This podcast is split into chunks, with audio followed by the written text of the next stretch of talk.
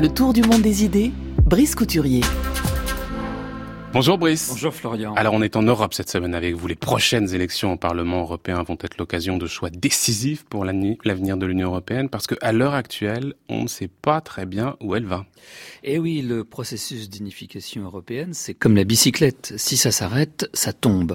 Or, force est de reconnaître que depuis le vote des Britanniques de juin 2016 en faveur du Brexit, l'Union européenne, eh ben, elle semble au point mort. Bruxelles est défiée par les démocraties illibérales d'Europe centrale, même si hier, on l'a vu au Parlement européen, un vigoureux coup de semonce a été envoyé à Viktor Orban.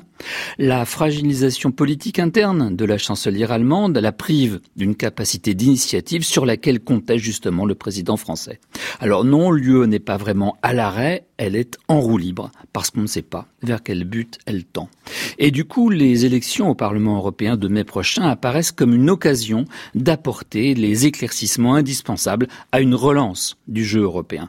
Et eh bien justement, une étude de Jan Peter Beets un universitaire néerlandais, permettent de synthétiser les quatre options qui se présentent aujourd'hui à l'UE. Première option, souverainiste.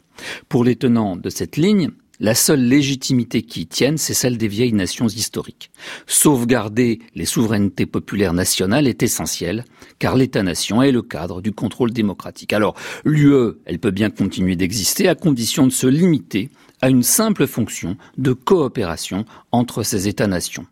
Les institutions telles que la Commission doivent cesser de prendre des initiatives et devenir eh ben, un simple outil administratif au service des gouvernements chargés de préparer les négociations. Quant au Parlement européen, eh ben, il devrait être purement et simplement supprimé pour une raison simple.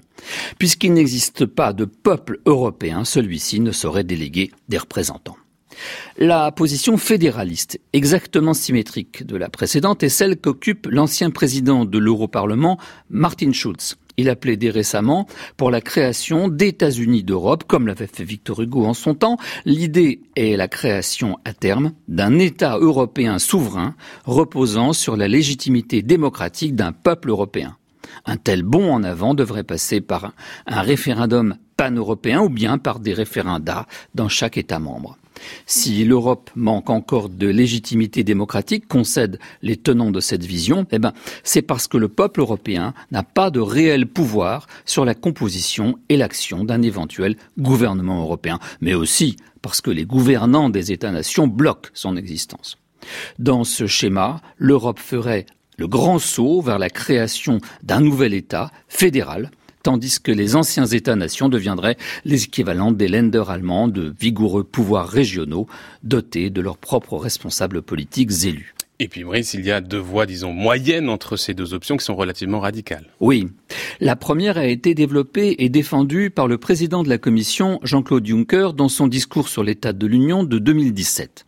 Il n'y a pas à choisir entre des peuples nationaux historiques et un peuple européen en construction, dit-il, le pouvoir souverain doit être partagé entre deux niveaux de compétences respectifs parce que chaque citoyen européen relève en réalité de ces deux peuples. Beaucoup de ces droits, de ces droits sociaux en particulier, ne peuvent être garantis que par son État national. Mais il faut convenir qu'à l'âge des empires où nous entrons, l'autogouvernement démocratique pour être exercé efficacement, ne peut l'être qu'au niveau de l'Europe entière. Cette approche repose sur la notion, développée par Habermas, de pouvoir constituant mixte. La légitimité démocratique de l'UE repose sur deux piliers, la communauté civique que forment les citoyens de l'Union européenne et la communauté des citoyens des États-nations appartenant à l'UE. Mais il existe une quatrième approche, c'est celle qu'a proposée de son côté le président du Conseil européen, Donald Tusk.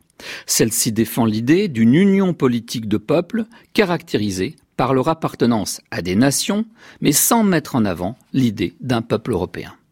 Cette option repose sur ce que les politologues ont récemment baptisé la théorie de la démocratie, à savoir, je cite, une union de peuples compris à la fois comme État et comme citoyens, qui s'autogouvernent ensemble, mais non pas en tant qu'unité, et demeurent ensemble par choix.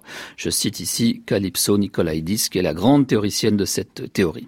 L'intégration européenne alors, ne résulte pas d'une unification, mais d'une ouverture réciproque des peuples dans le cadre de l'Union européenne. Eh bien, ces quatre options devront être clairement proposées aux électeurs en mai.